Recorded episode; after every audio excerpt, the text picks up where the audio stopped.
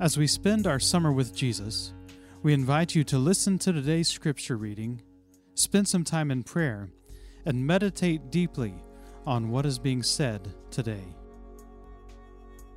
Luke 11, 1 through 13. One day, Jesus was praying in a certain place. When he finished, one of his disciples said to him, Lord, teach us to pray, just as John taught his disciples. He said to them, When you pray, say, Father, hallowed be your name, your kingdom come. Give us each day our daily bread. Forgive us our sins, for we also forgive everyone who sins against us, and lead us not into temptation. Then Jesus said to them, Suppose you have a friend, and you go to him at midnight and say, Friend, lend me three loaves of bread. A friend of mine on a journey has come to me, and I have no food to offer him. And suppose the one inside answers, Don't bother me.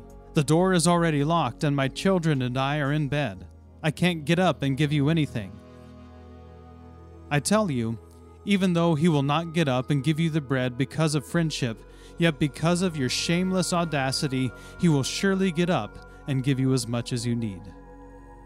So I say to you, ask and it will be given to you. Seek and you will find. Knock and the door will be opened to you. For everyone who asks receives, the one who seeks finds, and to the one who knocks the door will be opened. Which of you fathers, if your son asks for a fish, will give him a snake instead?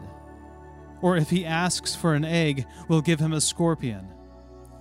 If you then, though you are evil, know how to give good gifts to your children, how much more will your Father in heaven give the Holy Spirit to those who ask him?